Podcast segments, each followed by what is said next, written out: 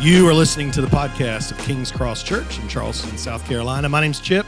I'm here with my good friend Josh. We are two of the pastors here at the church. And if you are listening to this, you probably know that we are working our way all the way through the Bible this year in a sermon series that we're calling the story. It's going to last every Sunday. There are actually 53 of them this year.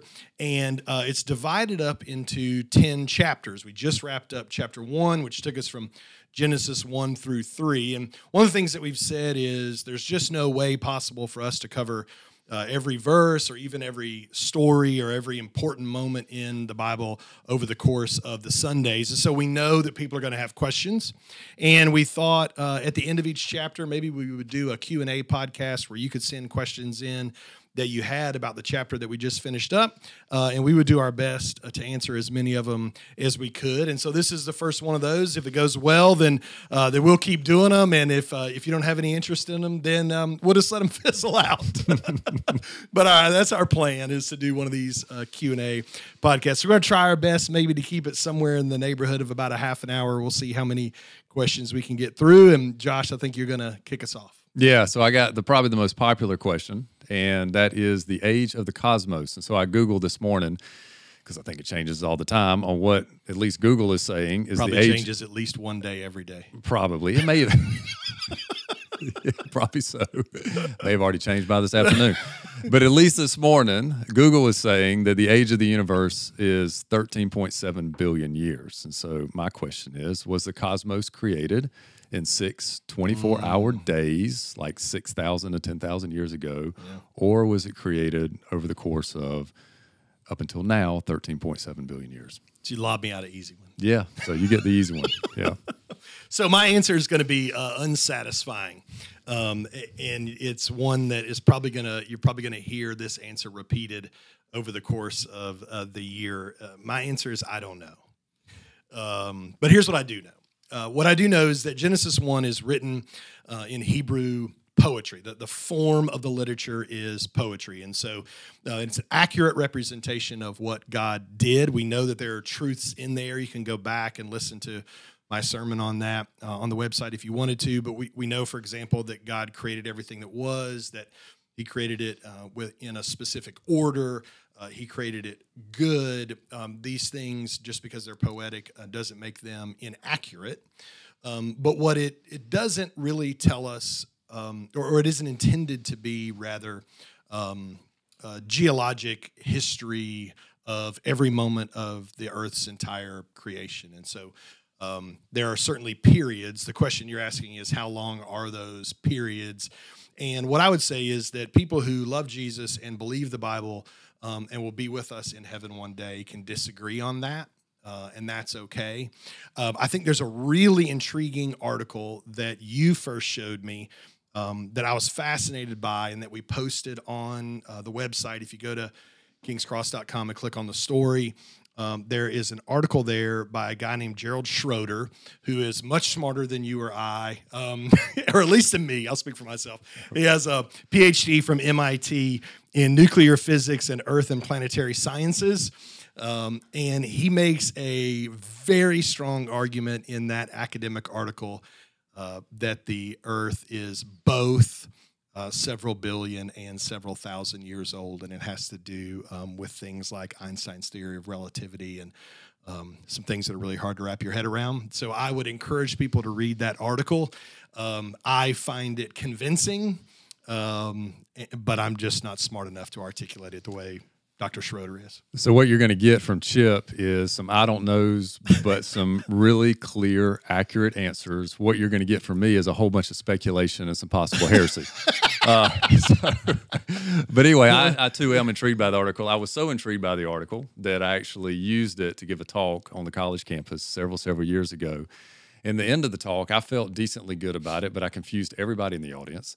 But the encouraging thing was, at least people walked away saying I think God really is over science. Like God does not contradict the Bible does not contradict science because Correct. it really is intriguing when you look at that article to see how with the expansion rate of the universe, how what was created in 24 hour days was also related within the expansion of the universe to what science is saying was created over billions of years. So it's it's an interesting look. Yeah, and it, and it really it really is. Um, it, all truth is God's truth, And so, where science uncovers a truth about the universe, speed of light, um, theory of relativity, these truths are grounded in God's truth. Uh, and so uh, it really is. If you're interested in that type of thing, I would go check out that article. It's about five pages long. It's very accessible.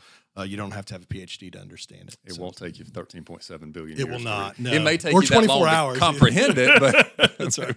Okay, well, so let me jump to another question then uh, that was sent in, which is how much time passed between Genesis 2 and Genesis 3? All right, so that's a great question, and my answer is long enough for a lady to build a relationship with a snake. I mean, that's, that's about all. Like, I don't know if it was 24 hours or if it was 24 years.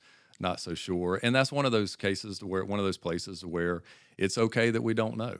Uh, What we do know that is in Genesis 2, we had paradise. it was perfection. And in the very beginning of Genesis 3, it was as well, but Adam and Eve was given a choice. Yeah, I agree. I think one of the things you're going to find as we walk our way through the story together this year is that we are given in the scriptures uh, what we need, and some things that we don't need, we're not given. And so, um, for example, uh, if you were to continue reading through the scriptures, you get to Genesis 5, and, it, and Genesis 5 is a genealogy. And one of the things that it'll say over and over, for example, is, you know, um, Adam and Eve had Seth and other sons and daughters. And it doesn't tell us how many.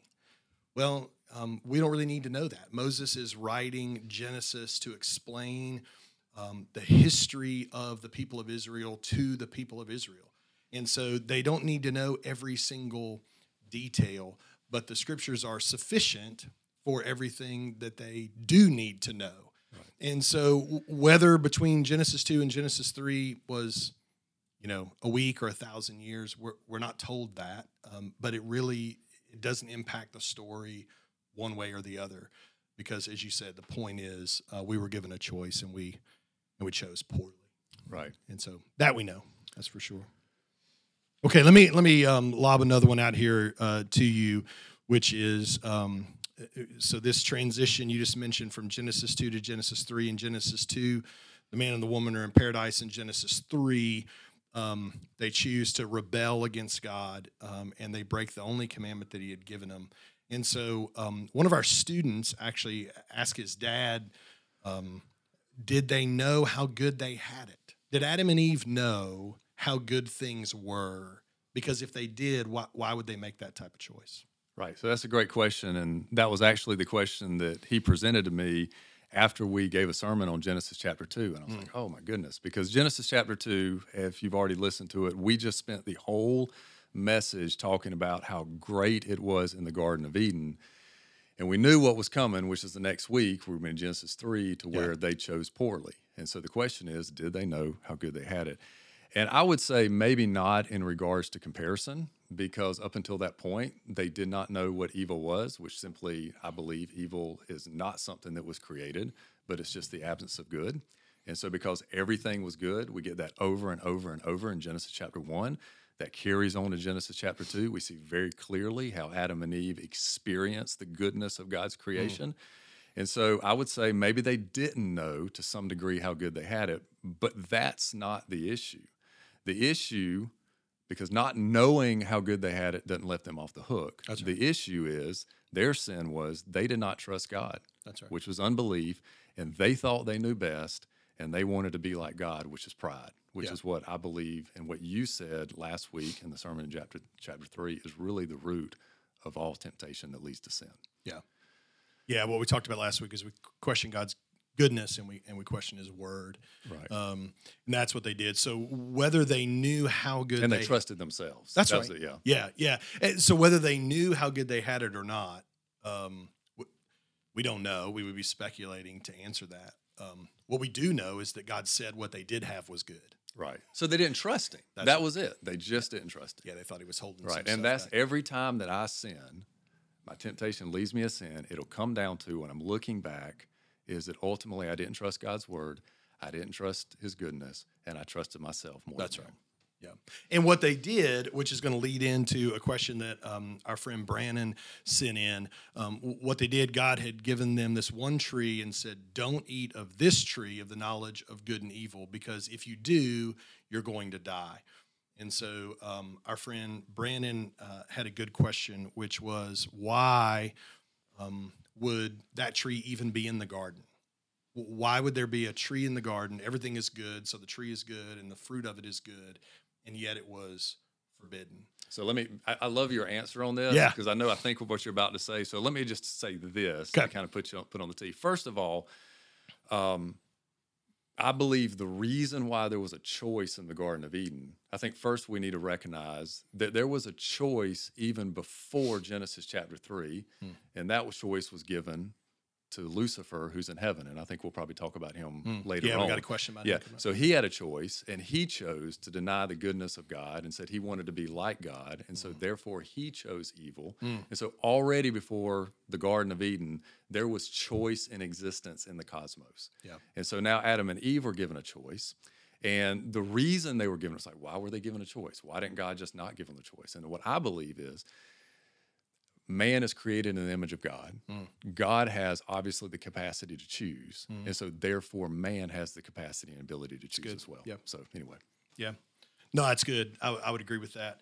Um, I- I also think that one of the things that we're going to see through the course of this year as we walk through this series together, as we kind of uh, explore the meta narrative of the Bible, is that we don't get uh, or, or we aren't told um, every thought, every reason behind God's action or God's will. We, we don't. We aren't.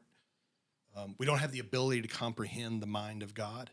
Um, his thoughts are higher than our thoughts. His ways are, are higher than our ways, and so there there are going to be times when um, the answer we get is He's God, I'm not, and there's going to be a gap. And we need to be satisfied with that as we look at Adam and Eve because we can see that they weren't satisfied with that. That's right.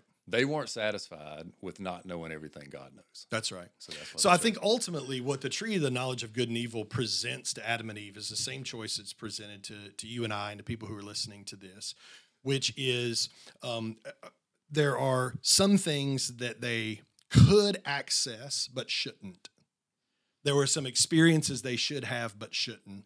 Um, that there was some knowledge that they could have but shouldn't because it was detrimental to them. And so the choice that they have is will they um, have their their desires, their appetites, um, their um, their desire for pleasure, um, uh, their hunger, uh, their um, their desire for wisdom. Will these things be satisfied in their relationship with God, or will they seek it from somewhere else? Hmm. So when the um, Genesis three says the woman looked at the tree and she saw that it was pleasing uh, to the taste, to the eyes, and that it would make her wise. So that's her her hunger, pleasure, and and wisdom that she's after. And what God says is, you have all of those things that you need in me. Um, and what the man and the woman do is they say, no, we have to go outside of our relationship with God to get these things. And so ultimately, um, God is telling them, if you'll trust me, you can have everything that you need and things will be perfect. And they don't. Um, and I think the lesson in that for us is that dependence on God actually leads to a better life than independence from God. It, it, it tells us that self denial is actually the path to delight. right. It, it tells us that um, that obedience is actually the path to enjoyment and, and the fullness of life that Jesus promised. It tells us that love comes with limits. And we experience that in our relationships with our wives, right? When you, um, when a man and a woman come together and are married, they forsake every other human being on the planet so that they might experience the fullness of God's will and God's plan for them and the love of this other individual. And understand marriage is broken, and Genesis three explains to us why that is. But, um, but the full enjoyment and expression of love in marriage comes with limits, namely everybody else. Right. And and this is the choice that's presented to Adam and Eve in the garden uh, with the tree of the knowledge of good and evil, and it's the choice that's presented to us every day. Will we ultimately find our um, enjoyment and the fullness of life in our relationship with God, or will we seek it somewhere else? Yeah. That's great. So you mentioned Satan. I think you have a, a question about him that somebody sent in, right? Yeah, just simply when was Satan uh, originally called Lucifer? When was he created? Yeah, so as our friend Abby asked this question, and um, so here I'm going to go again. Uh, the short answer is we don't know. now let's speculate. Right. but but here's um, here's what we here's what we do know. What we do know is that um, Satan is a demon. He's a fallen angel, which we've called demons, who rebelled against God and was cast out of heaven. And so, what we get through the course of the scriptures, uh, and I'm going to share a few passages, and you've got a passage to share as well, is we get glimpses into that spiritual realm, which is not our realm. Um, and so, if you back up to what I said before about the sufficiency of Scripture, there are certain things about the spiritual realm that we don't need to know to come to a place of repentance and faith and Right. be reconciled to to God through faith in Christ. And so, we're just not told. Um, but we do get these glimpses. And so, for example, there, there's a passage that you had in Job that gives us a glimpse into the answer to the question about like where did or when did Satan and his fall uh, and and the demons that went with him, the angels that joined in his rebellion, when did that happen? Yeah, so it was actually in Job chapter 38, and it's a passage that we studied in the first week of our devotional series uh, when we were looking at the creation of the world. And so it's a conversation, uh, kind of sort of a one sided conversation that God's having with Job. Yeah. And uh, he says in verse 4, so I'm going to read the verses 4 through 7 of Job 38 Where were you when I laid the foundation of the earth? Tell me if you have understanding. He's speaking of Job here. Yeah, he's speak God Right. speaking to Job. Yep. Who determined its measurements? Surely you know. Or who stretched the line upon it? On what were its bases sunk, or who laid its cornerstone? And this is verse 7. When the morning stars sang together, and all the sons of God shouted for joy. So I think we can at least look at that passage and say that sons of God, when we look at other places in Scripture, most likely is referring to the angelic beings, mm-hmm. which would include Lucifer at that mm-hmm. time, and that as God was creating the universe, cosmos, that they were there. So I mm-hmm. think we at least have to say that it was sometime on day one or prior to that. Yeah, well, I wouldn't say prior to that because I think day one is uh, is the beginning of, of everything. Okay. but we know that they're created. Yeah. That's clear. Um, the, the only being, uh, uh, the only um, reality that is pre-existing eternally is God Himself.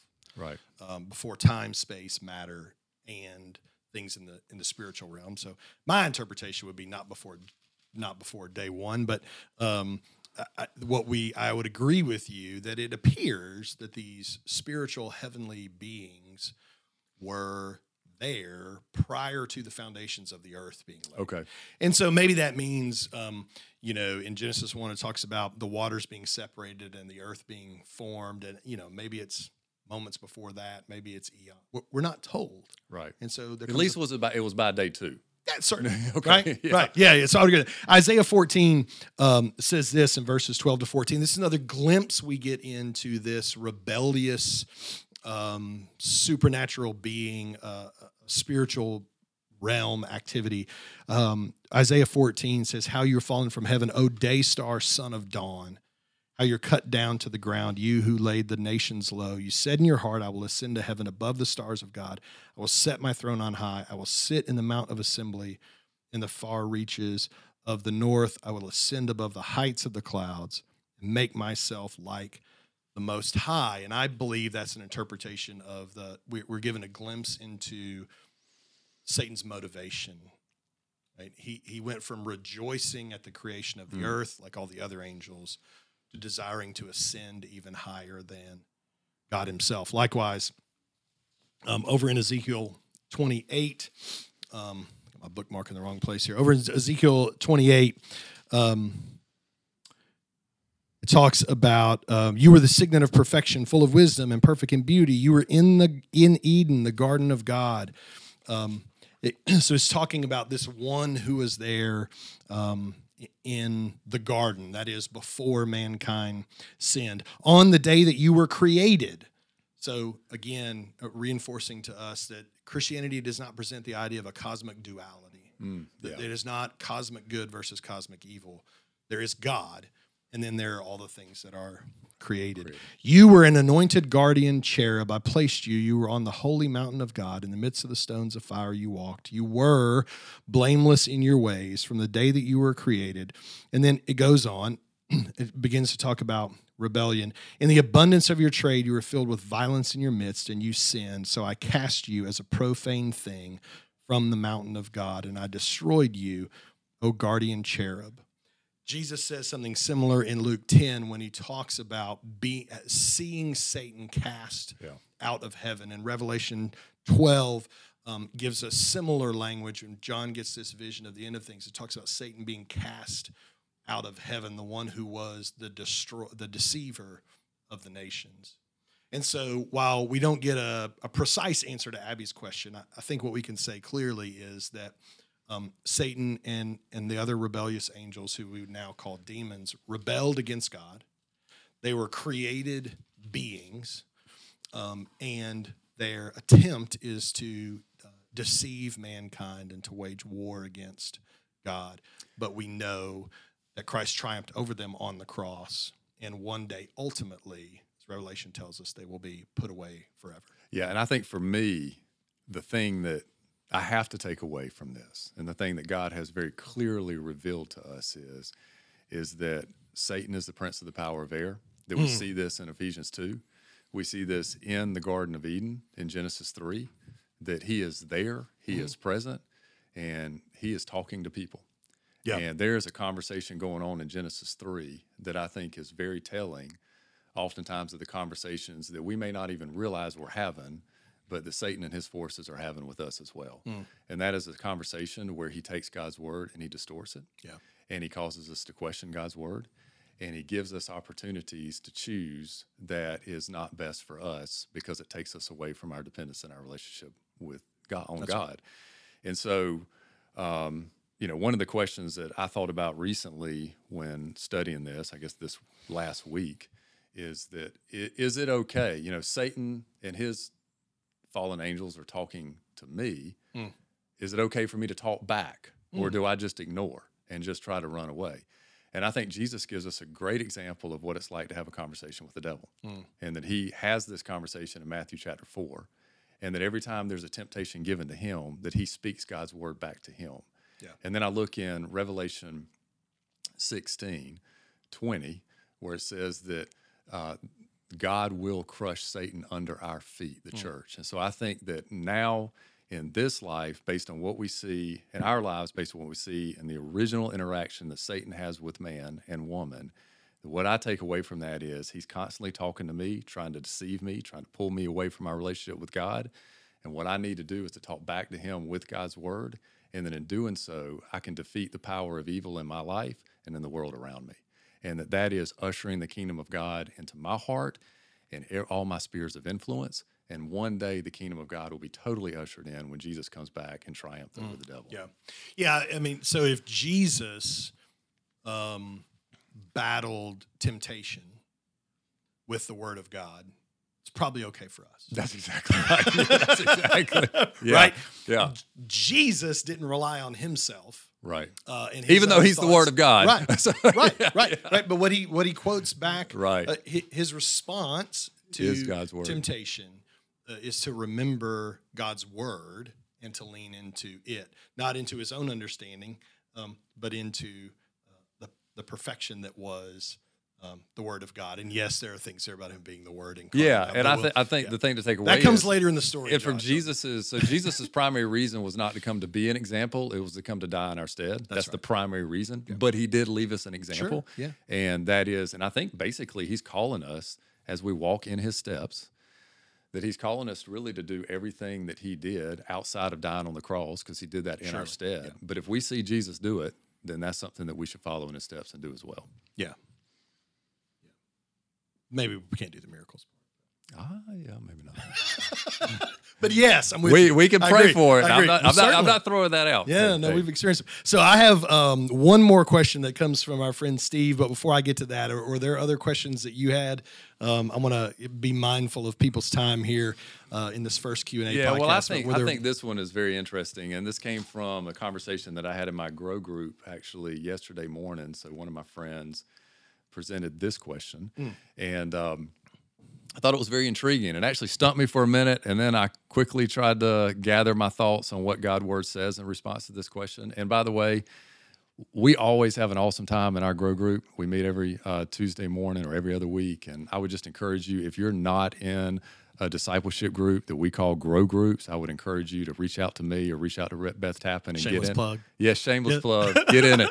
Uh, because this is the kind of stuff, these are the kind of conversations that you'll have. yeah, He asked the question um, Is does the Bible open up the possibility that there were other original beings? Like, did God just create Adam and Eve?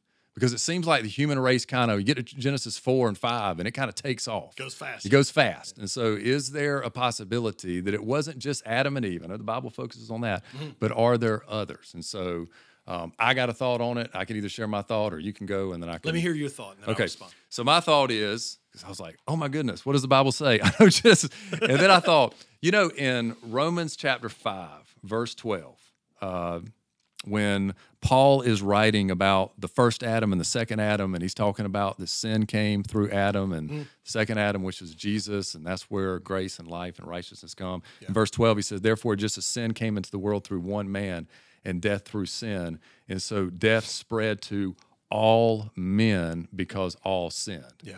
And so there are no others back before the flood or even after the flood to where there was other creatures uh, human beings that were created outside of coming from the race of Adam. And so I think that verse is very clear. And then also Acts chapter 17, which is one of my uh, favorite passages in the Bible, verses 26 and 27, Paul speaking on Mars Hill to people that are religious, but they're not believers. And he says that God made from one man, this is verse 26, every nation of mankind to live on all the face of the earth, having determined where they would live and when they would live. And so right there, it's real clear that God made from one man. And so Yeah. does not leave open that possibility. Yeah, I- so I don't think I would agree with you. I, I don't think um, I don't think Adam and Eve are representative of a process that's happening in multiple places around the physical globe at one time. Nor do I think that Adam and Eve are a fable or a myth. Jesus, it's very clear when you read the gospel accounts that Jesus believed Adam was a literal human um, who really lived at a real time and place in the world. And so um, Jesus believed it, and I'm inclined to be on his side when it comes to things like this, um, which I'm sure is reassuring. Yeah. Um, but but here's what I what I would say because it, it, it there are questions behind that question, right? Um, it, it, this isn't part of our reading plan this week. If you're following along with the devotional reading plan, but in chapter four we see uh, Cain and Abel, and famously uh, the first murder that exists, and uh, Cain is worried that there are other people on the planet who are going to hunt him down, and um, and so God puts a mark on him so that that doesn't happen. And people ask, well, well, who's he afraid of? Because it's just him and Abel and his parents. Um, or sometimes people ask the question, well, um, where are the women coming from that for for the sons of Adam and Eve to Yeah. find wives? And so um, I'll back up to kind of where we began, which is to say we're told what we need to know to be reconciled to God through faith in Christ, and we're not told everything. So the Bible is not a comprehensive history of every single moment that's ever happened with every person everywhere in the entire world. So if you read through the genealogies, what you will see is that there are many sons and daughters. But Moses is writing, again, I've said this already, but I'll repeat myself, to tell the nation of Israel about its own history.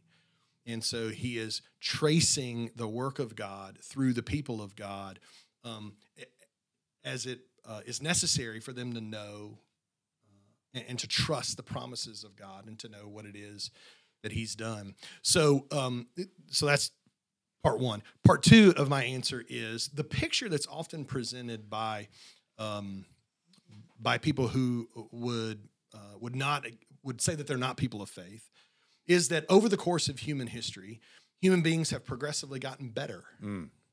And so we started off as Neanderthals, and and we, we, you and I, and everyone listening to this podcast is existing at the peak of the human experience. We are smarter, healthier, live longer, uh, enjoy more than anybody in the history of the world. The Bible paints a different picture. Quite clearly, The, the Bible paints a picture actually of a de- of a decline in the human experience, and so you see immediately after the fall, people are living six, eight, nine hundred years. Well, we're going to talk about Noah in the sermon this week. After the flood, God limits people's lives to 120 years. That's a drop off. yeah. I think it's reasonable to assume that as the effects of sin spread, so too people get less healthy. Their minds are increasingly corrupted. The genetic pool is increasingly corrupted, which I think is why we get eventually prohibitions from God against things like incest. That's exactly right. um, because our experience, rather than progressively getting better, is actually progressively getting worse. hmm Um, now, Jesus comes and ushers in the kingdom, and now we're living in between the ushering in of the kingdom and its fullness. When Christ returns and makes all things new again.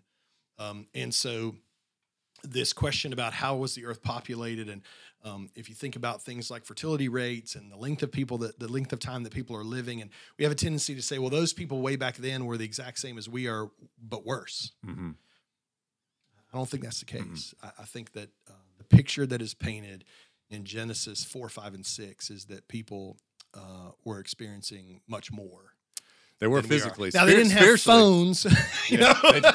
Yeah, they. They hadn't been in the moon yet. I don't know. but- Sometimes I long for a day. I wish I was in a day where there wasn't phones. That'd be kind of nice. But so, but yeah. but definitely physically they did have it better. But obviously we see, and this is where we're getting into the story uh, this week, Yeah. to where spiritually they They're were trailing off, rapidly, and that's yeah. because they were outside of a relationship with God, and so That's right. we do see that as well. Yeah, and so our story is going to zoom in um, on not this week, but next week on one man, Abraham, and then it's going to start to work its way out again Mm-hmm. to the fullness of people. Okay, maybe one more question because we need to wrap up here. Um, our good friend Steve. Um, who is obviously following along with our devotional reading plan because this isn't a chapter or a verse that we preached on, but it was part of the reading plan that you put together. Um, shameless plug that people can find online um, at kingscross.org. Click the story. Um, Take a reading plan, getting in, get, get in a grow that's group. right. yeah. So- but his question was in Revelation 22 2, it says that the tree of life stood on both sides of the river that flowed out of the throne room of God and of Jesus.